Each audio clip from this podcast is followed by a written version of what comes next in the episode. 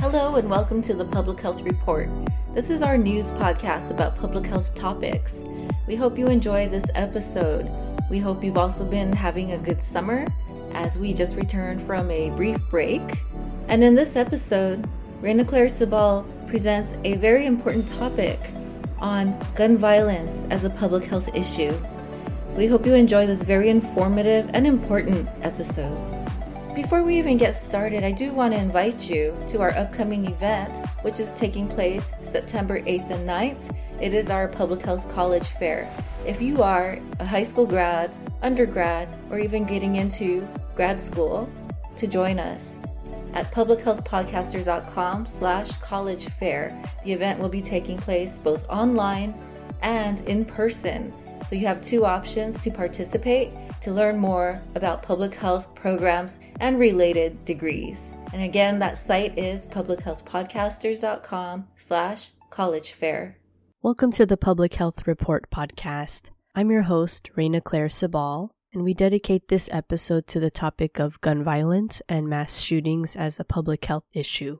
Within the first half of 2023, there have been more mass shooting events, to be exact, 198, as of May 7th, than days passed in the year, with the number likely having climbed by the time this episode is released.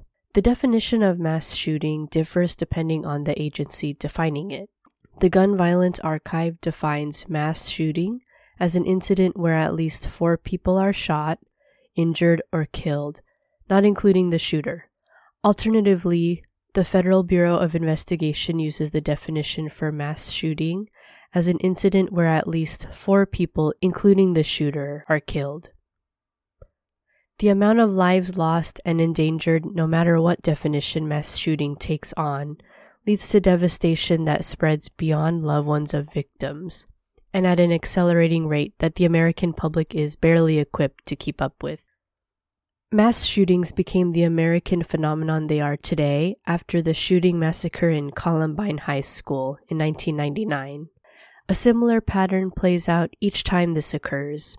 Media coverage leading to shock, outrage, thoughts, and prayers, according to O'Rourke et al., with the University of Illinois at Urbana Champaign. This is followed by a push from loved ones and gun control advocates to do more, with prayers not being enough to answer the problem. At the same time, anti gun control proponents and pro gun legislators defend the right to the Second Amendment with more discussion but little progress to actually address mass gun violence. In 2023, a string of shooting events stand out. On January 6th, a six year old student shot his kindergarten teacher in his classroom in Virginia. On January 21st, at least 11 people were killed and 10 others were injured by a gunman in a dance studio near a Lunar New Year celebration in Monterey Park, California. Two days later, on January 23rd, a former employee of a Northern California farming community killed at least seven people and left several others severely injured in two sites in Half Moon Bay, California. The following month, on February 13th, a shooter killed three people and injured five more on the Michigan State University East Lansing campus. This was followed by another shooting at a private school in Nashville, Tennessee on March 27th, when a former student killed three children and three staff members.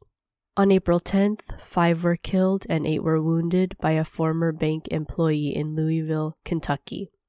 Less than one week later, four were killed and 28 were injured at a birthday party in Dadeville, Alabama. Recently, on May 6th, in the second deadliest mass shooting of 2023, a shooter descended on a shopping mall in Allen, Texas, where eight were killed and seven were injured. This list does not even begin to cover all the mass shooting incidents reported in the Gun Violence Archive. The feelings of shock, worry, and grief with any mass shooting are so familiar to the American public because of the possibility of a mass shooting occurring at any time or place.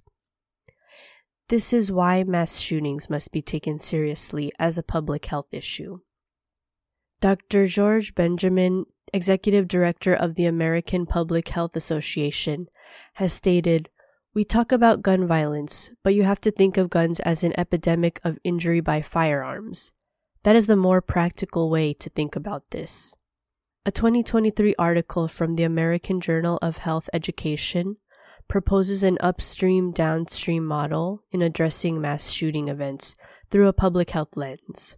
This article considers the similarities between mass shooting events to other public health emergencies by considering statistics illustrating the impacts on health.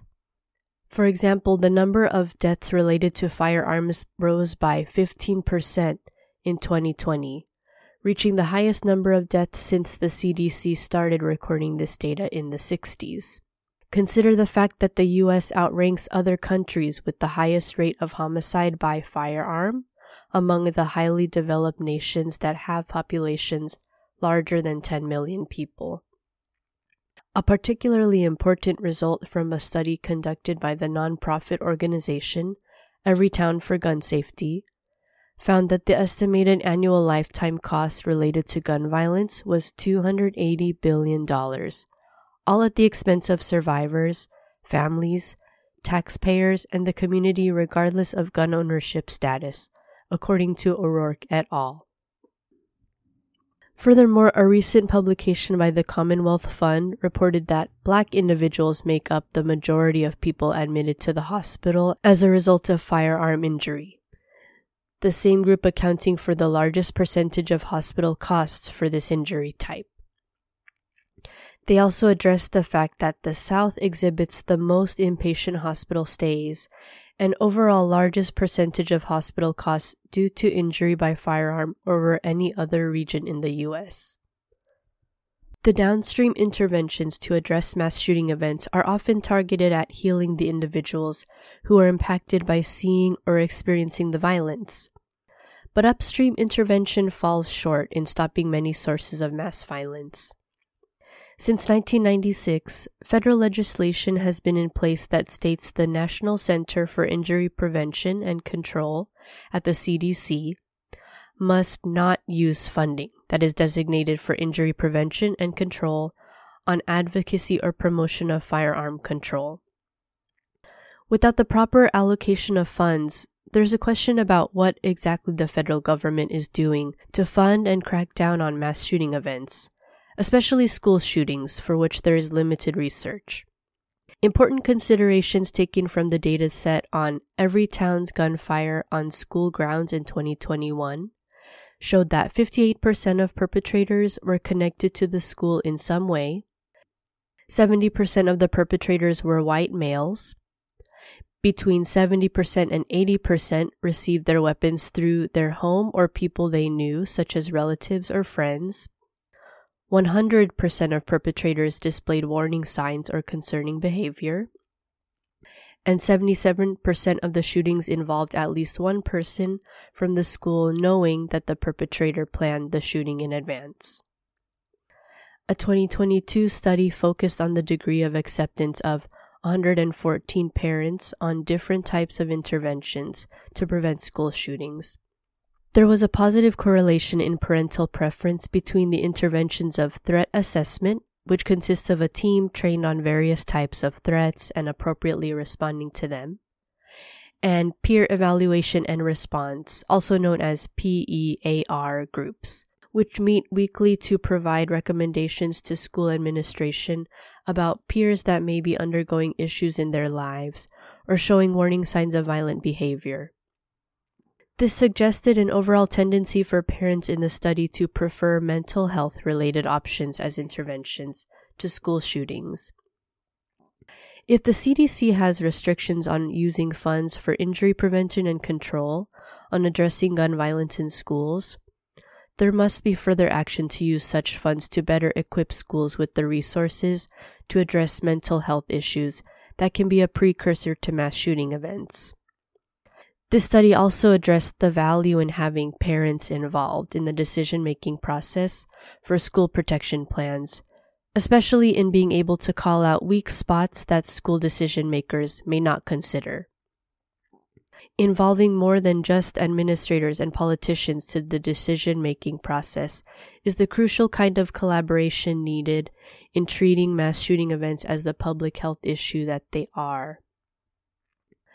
The looming threat of gun violence and mass shooting events impacts everyone.